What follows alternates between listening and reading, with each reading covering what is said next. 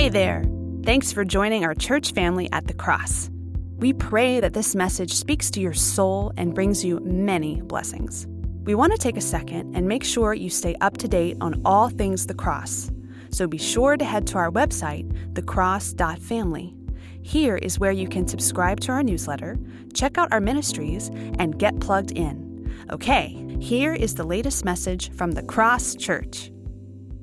All right, so we are in our series from the garden to the grave. And man, it's been quite the journey. We are in Genesis. This morning is our last little stop in Genesis, and we've seen lots of things. We've, uh, we saw creation, Adam and Eve. We saw the fall of man. We saw the flood. Remember Chris, who has no boat and doesn't know anything about fishing or animals. Uh, we got the therapist up here to talk about it, which is very funny, and I get a lot of joy out of it, but he did a great job.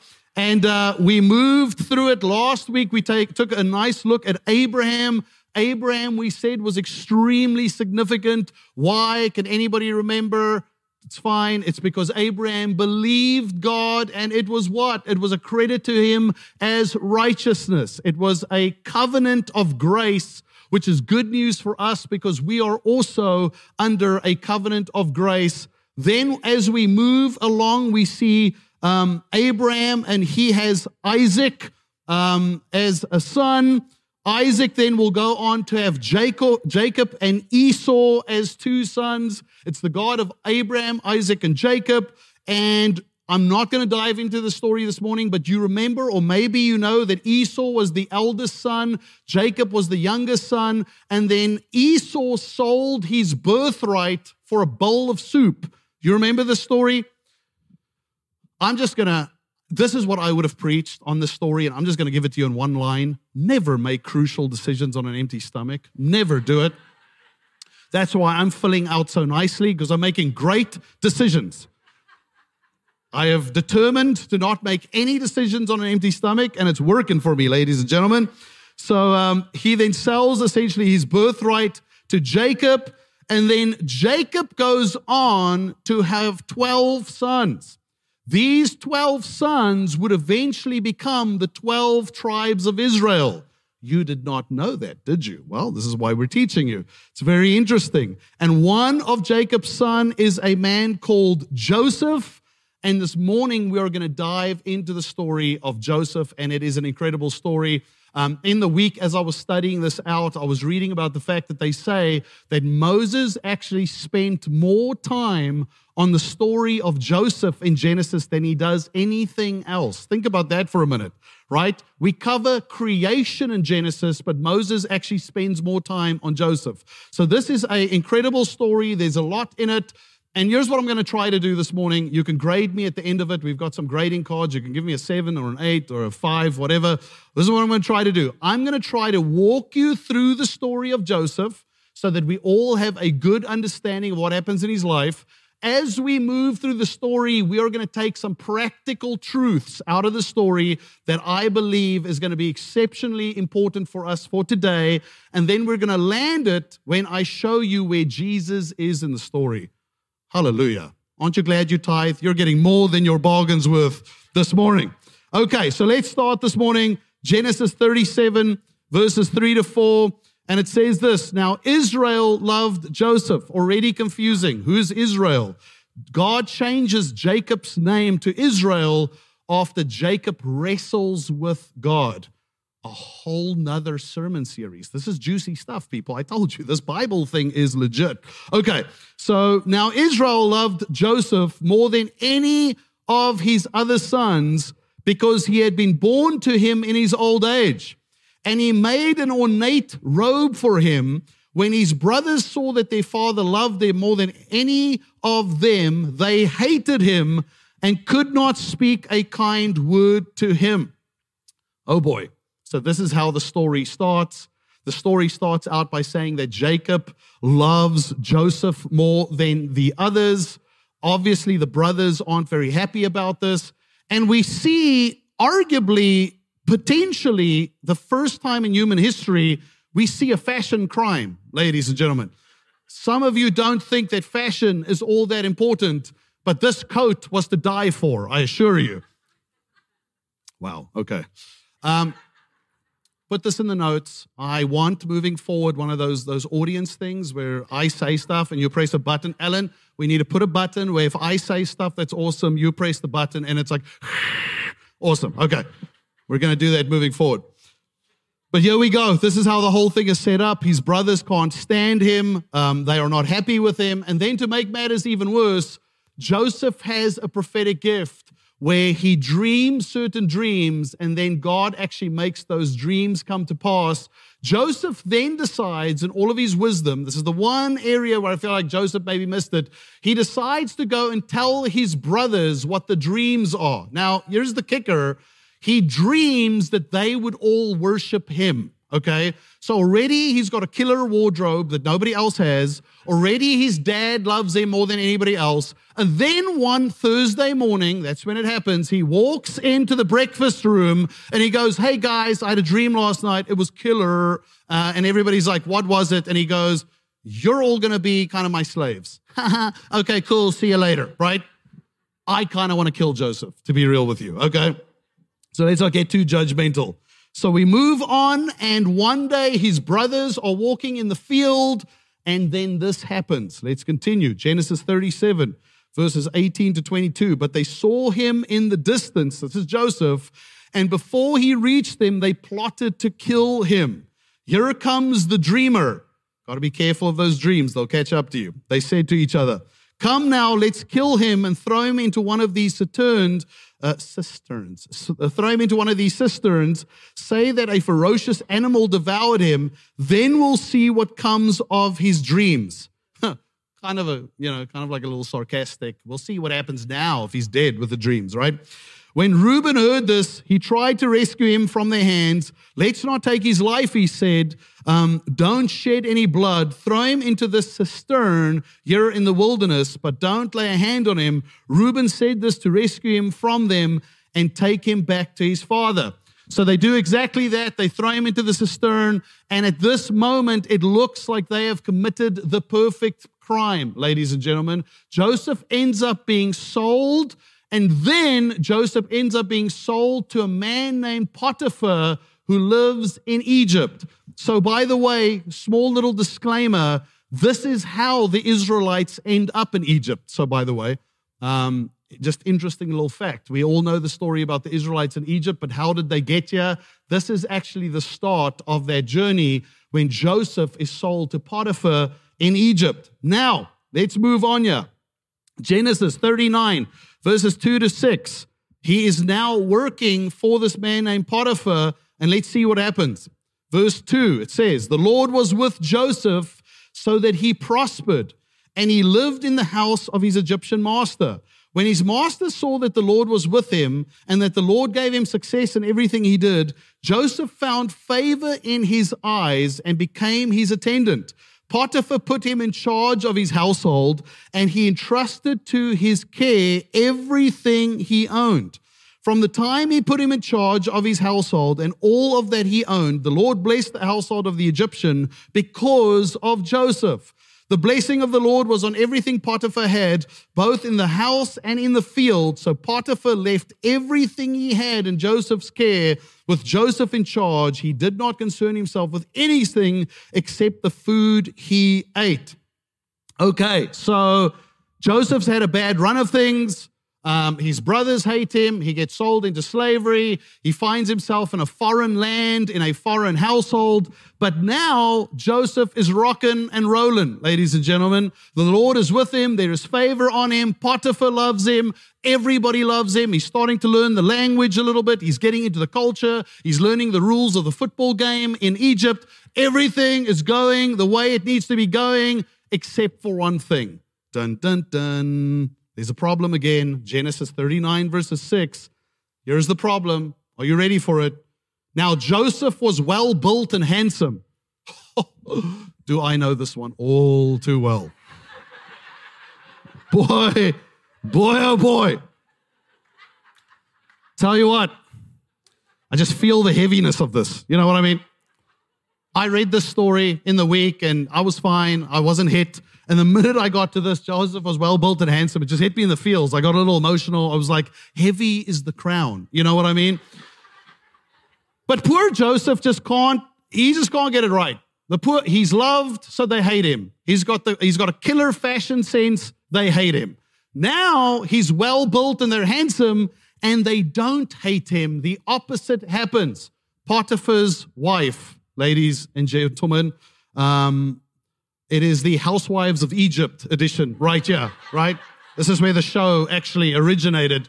Um, Potiphar's wife gets the feels for Joseph because he's handsome, he's well built, he's got favor on his life. Um, she desperately wants to get with Joseph. But guess what Joseph does? You're never going to believe it. He does the right thing again. That's what Joseph does. And he doesn't want to associate. He doesn't want to get into trouble. He doesn't want to do anything that he's not supposed to do. So the way the story goes, and you can go read this, it's awesome. She actually lures him in and she grabs his coat. this actually happens. Everybody's just trying to rip Joseph's clothes off of him. It's his brothers, it's Potiphar's wife. I mean, this poor guy just can't stay clothed, right? She rips the robe off, and Joseph does what every man should do with faced with temptation. He should stay and see how it plays out. No, he should do like Joey does in Friends. Just run. Just run. Just run. You feel temptation in any situation as a man, you don't have to explain anything. You just run. You're like, see ya, I'm just gonna run. You just take a run. Off Joseph goes. He doesn't have clothes on at this point. And now what she does is she goes, um, yep, he tried to do things to me and I wasn't into it, is what she tells Potiphar. Um, she twists the whole story around. Potiphar obviously gets extremely upset with all this. And surprise, surprise, what happens to Joseph? Now he goes to prison. This poor guy just cannot catch a break.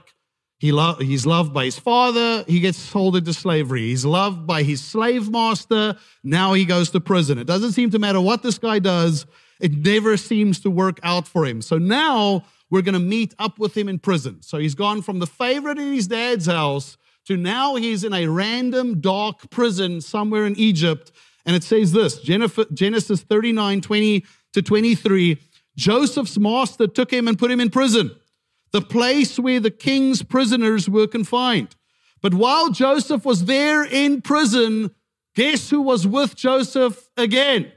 The Lord was with him. He showed him kindness and granted him favor in the eyes of the prison warden.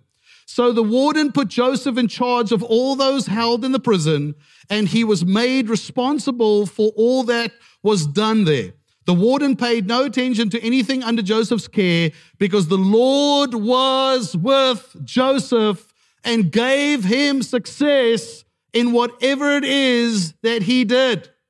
We're going to pause here this morning and I want to bring out the first truth out of Joseph's life that I believe will help all of us. And it's this God's presence in your life is not defined by the appearance of your life.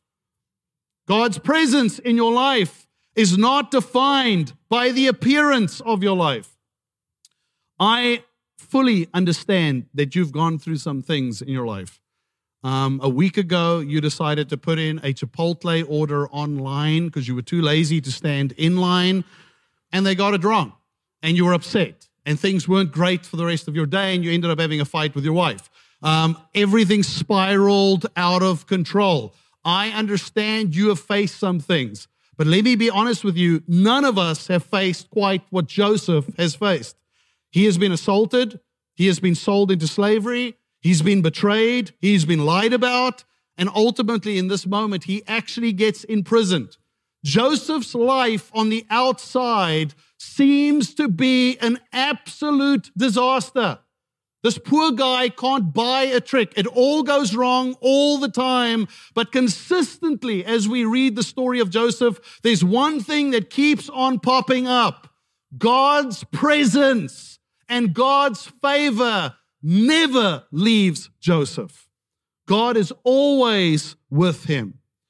Two things that I want to sort of highlight out of this is the following. And I think there's two things that we tend to do when we go through tough times and when we go through trials. I think the first thing we tend to do is, is we tend to blame ourselves. It's a human response to when things don't go the way we want them to go. We have this way of blaming ourselves, and as much as accurate self assessment is an important thing, we need to assess ourselves correctly. I do think sometimes in life we can go over to the other ditch where we keep ourselves in condemnation. We, we absolutely keep ourselves prisoners and we tell ourselves that every time something does, doesn't go according to plan, it must be because we've done something wrong. I was uh, having a conversation with my mom on the phone actually not so long ago, and we were busy talking. And as we were busy talking, my mom said something to the tune of, You know, at the end of the day, I just need to apologize because I feel like I was wrong in this situation. And often my mom is wrong in situations. But in this particular moment, it was completely non, it was nonsensical. It was nonsense. And I said to her, no, you're not wrong in the situation. And I said to her, as we were talking, it's like the Holy Spirit just put a light bulb onto my head. And I said to her, you know, I feel like sometimes in life, it's almost easier to blame ourselves because if we messed it up, that means we can fix it. So, in a weird way, if we always blame ourselves, we are creating the illusion that somehow we are in control. I think it's easier for us to think that we can fix things than it is for us to think about the fact that sometimes in life, things just don't go according to plan, and it's hard for us to wrap our heads around that. So, the first thing we need to realize is that sometimes we will go through things and we're not going through those things because we've done anything wrong. It's because there are greater forces at work. Let that also be a reminder to all of us that we have a tendency sometimes of judging others when things aren't going great in their lives. I can almost see someone in the outside looking at, uh, Joseph's Facebook page going, oh, okay, okay. So they tried to kill him, but he's always been difficult. uh, yeah, he then sold him to Potiphar. Okay, cool. Oh, that didn't work out. Surprise, surprise. You know what I mean? Now he's in jail. Well, let's be honest. We all saw that one coming, right?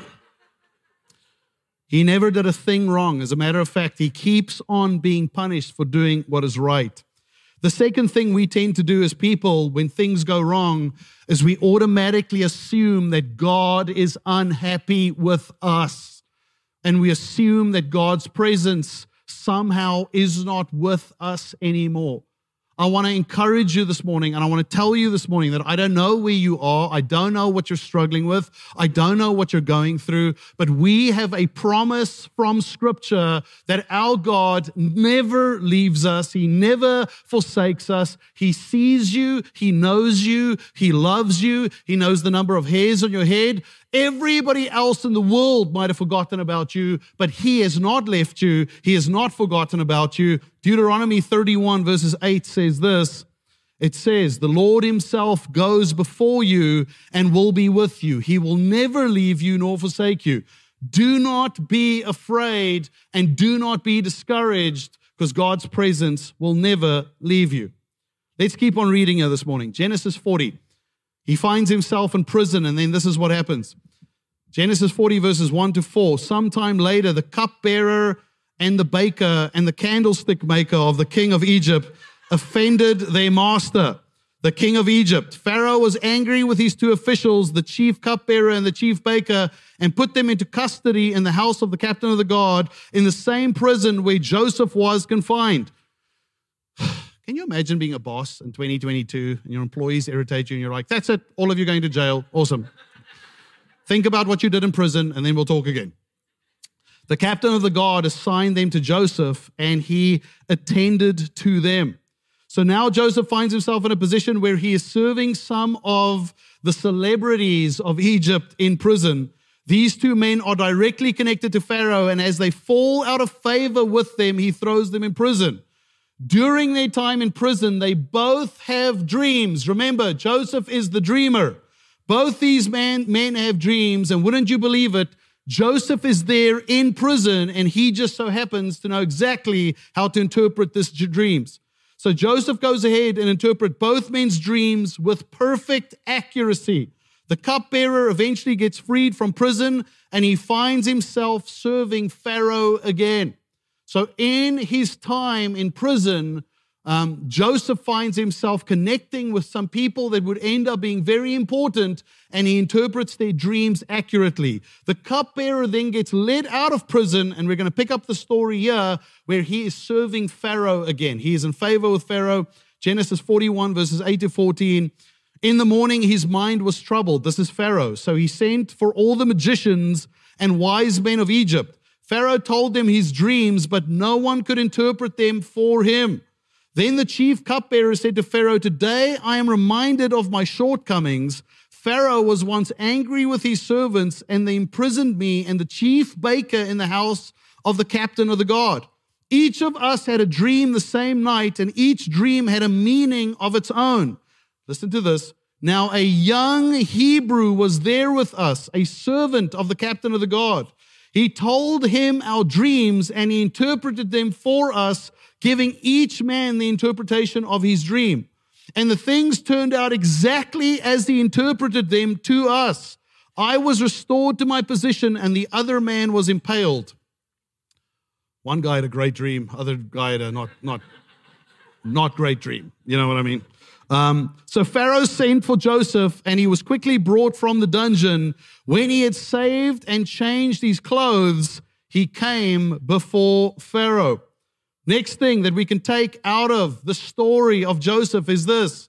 Sometimes our biggest breakthroughs in life will happen in our lowest moments.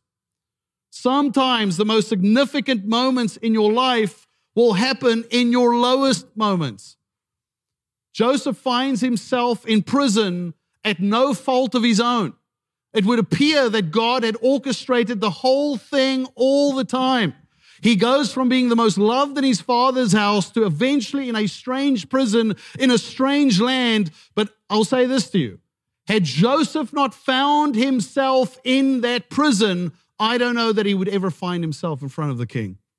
Joseph needs to go through the prison in order to find himself before the king. And I know how this works. We all have plans, we all have ambitions, we all have aspirations. We all make our little plans. We all have our 10 year plans. We all know where we want to go. We all know what we want to do. And then what we have a tendency of doing is, is we have a tendency of putting the line together. We want the shortest line possible to get to where we believe God wants us to be. And we plot it out and we have it like this. But I'll tell you something about God God does not care about a straight line. God is not trying to save tr- time on the trip at all. God likes the scenic journey, if you know what I mean. God has plans that are different to your plans. As a matter of fact, God is that guy in the brainstorming meeting that always comes up with the ideas that everybody else goes, that's kind of the worst thing I've ever heard, but how do we not offend this person, right? God goes, I know how to get Joseph to where he needs to go. He needs to be enslaved. He needs to be betrayed. He needs to be lied about. He needs to be imprisoned. What do you think, guys? And everybody around the table is like, huh? That's good, God. Yeah, we like it. We'll, we'll pencil that one and just put it aside for a moment. But God has a way of taking us to places that we would never imagine. It doesn't line up with our plans, it doesn't feel comfortable, but it's in those moments where often He does His greatest works. Listen to what it says here in the book of James, James 1, verses 2 to 4.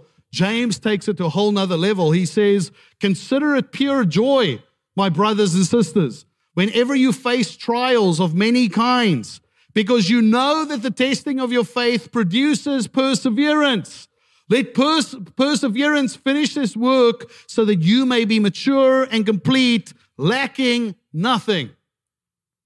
Unbelievable. I would say to you this morning that tests and trials in your life is not a sign that God is done with you, but it is the exact opposite tests and trials in your life is a sign that God is busy working in you.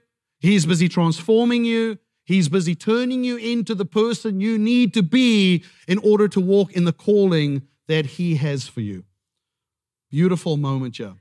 Next thing I want to take out of this moment where Joseph is in the prison, another truth that we can hang on to. Don't ever judge the significance of a moment by the exposure of the moment. Don't ever judge the significance of a moment by the exposure of a moment. Isn't it incredible that Joseph finds himself in a deep, dark prison where nobody cares, where nobody sees him, where it must feel for Joseph at this point like all hope is lost? And these guys come to Joseph and they say to Joseph, We need help. And Joseph is as willing to help these guys in the prison as he would be to help anybody else. Joseph does not change one inch. His character doesn't change. His gifting does not change. The way he holds and carries himself does not change. Whether he's in his father's house or whether he's in the depths of the prison, Joseph carries himself in the same way. And Joseph, in this moment, does a small thing that feels insignificant, that feels like nobody in the world is ever going to see, but it's the small thing he does for the cupbearer that ends up being the thing that actually takes him into his destiny. We have this way sometimes as people of trying to define how important the moment is by the appearance of the moment. Then we decide how much effort or how much energy we are going to put into it based upon the exposure we feel we would get. Integrity is what we do when we know nobody else is going to see and nobody else is going to know. It's leadership. It is excellent. It is what Joseph does. It is what he is called to. And as Joseph is willing to do the small thing in secret, it actually takes him to where he needs to go. I um, had a friend in South Africa once who desperately wanted a really big job in a very fancy company. And uh, he went out for the interview. And at some point in the interview, the person interviewing him took him around and walked him around. And they looked at all the different things. And a lot of people wanted this job. And a lot of people sent in their resumes and a lot of interviews. And at some point in this interview, um, he sees a piece of trash lying as they're walking through the facilities. And he bends over and picks it up in mid conversation with this guy and he throws it in the trash and he goes on and he doesn't think about it again. Weeks later, when he finds out that he got the job, he was elated and finally sat down with the people that hired him and asked them, So, what was it? Was it my resume? Was it my good looks? Was it my cool clothes? Was it, what was it exactly? And they said, What set you apart for us was the moment you picked up that piece of trash. The moment you actually went beyond yourself to clean up something that you did not mess up, the moment you cared enough about something that wasn't actually yours, that's the moment we realize that you're the man that we want on our team. Picking up a piece of trash is what landed him that big job, not a fancy resume. Let's move on here. Um, now Joseph finds himself in a place where he obviously gets to interpret Pharaoh's dream, and once again, Joseph does this with absolute accuracy. What happens is, is that Pharaoh has a dream that essentially there's going to be seven years of famine and then there's, there's, going to be seven years of prosperity, and there's, then there's going to be seven years of famine. Joseph interprets this dream, and he essentially says to Pharaoh, What we need to do is, is during the prosperous years, we need to save up as much as we can so that we can survive during the famine. And again, the same thing happens to Joseph that continually happens to Joseph. He finds favor with Pharaoh, and eventually, Pharaoh makes Joseph the number two in all of the land. Joseph is a foreigner that moves from the prison all the way essentially to the number two guy in all of Egypt. And wouldn't you be surprised, but something happens when Joseph finally is in this position. This plague, this famine hits his family and hits his brothers, and his brothers actually travel to Egypt to buy supplies. And surprise, surprise, they bump into Joseph. Um, let me say this be very careful whose Armani coat you rip off. Uh, because eventually you might bump into them again one day and then there might be some problems. So the brothers need to come back, and there's a lot that you can read about this. It's incredible. But there eventually comes a moment where Joseph now is going to reveal himself to the people that lied to him, that betrayed him, that sold him into slavery. Let's take a look at what happens here. Genesis 45, verses 1 to 8. Then Joseph could no longer control himself before all his attendants, and he cried out, Have everyone leave my presence. So there was no one with Joseph when he made himself known to his brothers. And he wept so loudly that the Egyptians heard him, and Pharaoh's household heard about it. Joseph said to his brothers, I am Joseph. Is my father still living? But his brothers were not able to answer him because they were terrified at his presence. Then Joseph said to his brothers, Come close to me.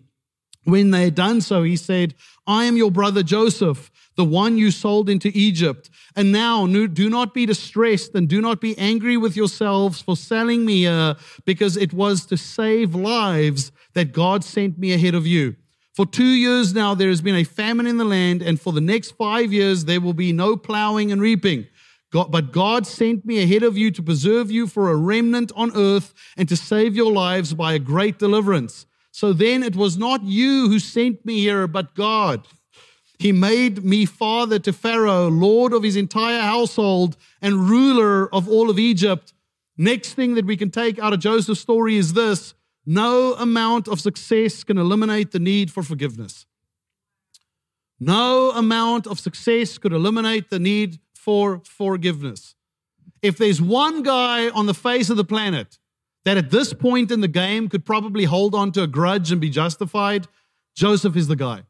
But Joseph understands and Joseph realizes that if he holds on to unforgiveness, he's essentially putting himself back into the prison that God had delivered him from so many times before.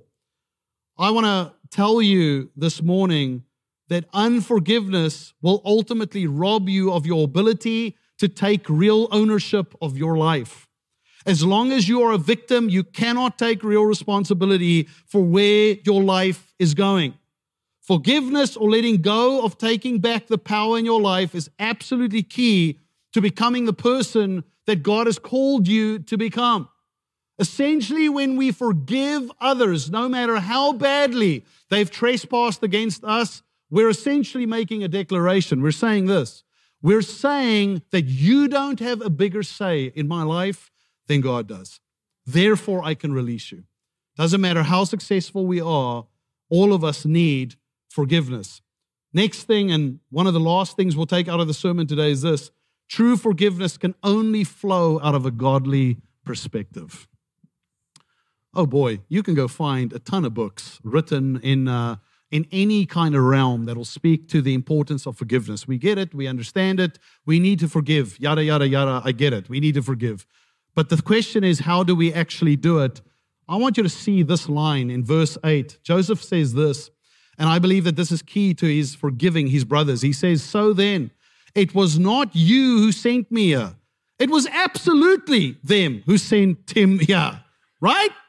It was you. I remember it. Like you tore my thing. You still said I was a loser when you kicked me into the cistern, right? so it was not you who sent me here, but God. He made me father to Pharaoh, lord of his entire household, and ruler of all of Egypt. There is a godly perspective here that Joseph has that puts him in the position to look past the flesh and blood and to recognize spiritually what is going on. And that is what empowers Joseph to actually forgive his brothers. Ephesians 6, verses 12. For our struggle is not against flesh and blood, but against the rulers, against the authorities, against the powers of the dark world, against the spiritual forces of evil in heavenly realms. Luke 23, verses 34, Jesus says, Father, forgive them, for they do not know what they are doing. In this incredible, incredible moment here, Joseph forgives the people that absolutely treated him the worst because he has a godly perspective around who God is, what God is doing, and where God is taking him. And that puts him in a position where he can walk in forgiveness and walk in freedom. Joseph forgives his brothers. And then there's one more thing that happens in the story that I'd like to highlight, and then we will close today. Genesis 46, verses 5 to 7. Then Jacob left Beersheba, and Israel's sons took their father Jacob and their children and their wives in the carts that Pharaoh had sent to transport him. So Jacob and all his offspring went to Egypt, taking with them their livestock and the possessions they had acquired in Canaan. Jacob brought with him to Egypt his sons and grandsons and his daughters and granddaughters, all his offspring. So the story ends with Jacob essentially leaving his land and moving to Egypt. And that is not only the start of Israel, but that is also where our story begins with the Exodus that we are going to be jumping into pretty shortly here. Last thing I want to say this morning, and the question is where is Jesus in all of this? And many scholars believe that the story of Joseph gives us one of the most beautiful pictures of the gospel. And if you've listened to the story, you'll know this morning that Joseph gives us a picture of Jesus. Joseph is betrayed by his brothers. Jesus will be betrayed by his brothers. Joseph goes to prison. Jesus will go into the underbelly of the, of the earth for three days and for three nights. Joseph ultimately gets raised up to being next to Pharaoh. Christ is on the right hand of the Father. And we see this beautiful moment where Jesus, then, with all his power and with all his authority, does not have vengeance on us, but he forgives us and he loves us and he prospers us. Genesis 50, verses 19 to 21, there's this beautiful moment where Joseph is speaking to his brothers. And I want you to hear it this morning as if it's Jesus speaking to you. And this is what he would say to you. But Jesus said to them, Don't be afraid. I am in the place of God. You intended to harm me, but God intended it for good to accomplish what is now being done the saving of many lives. So then, don't be afraid. I will provide for you and your children. And he reassured them and spoke kindly to them. Jesus will say to us this morning no matter where you are, no matter what you're going through, no matter what you're experiencing, I love you. I am with you. I will prosper you and I will take care of you and your children. I will get you where you need to go. Come, let's stand in this room today. Father, this morning I want to pray for everybody in this room that is going through a test and a trial and a struggle, Father. Lord, this morning I pray that this incredible story of Joseph's life will encourage us and it will empower us, Father. I thank you, Lord, that you never leave Joseph. Your favor is always with him. Your presence is always with Joseph. I thank you, Lord, that even though we go through tests and trials and into the valley, Father, even though things don't work out the way we plan, I thank you, Lord, that we can rest. We can take a breath this morning. We can be at peace this morning, knowing that you are with us and that you will deliver us. Father, I thank you this morning that even though we have trespassed against you, even though we have sinned against you, even though we were your enemies once upon a time, I thank you, Lord, this morning that we are at peace with you because of your goodness and because of your grace. Lord Jesus, I thank you this morning for your incredible kindness and your incredible love. Father, I thank you that you work all things together for those who are called according to your purpose. We love you, Father. We thank you for who you are. In Jesus' precious name we pray. And everybody said, Amen and amen. Well, thank you so much for joining us this morning. If you have the time this afternoon, come and come and join us for the congregational meeting. Otherwise, go have a fantastic week. We will see you next week, same time, same place. Go in the name of the Lord. Go in peace. If you need prayer, I would love to pray for you this morning. Amen.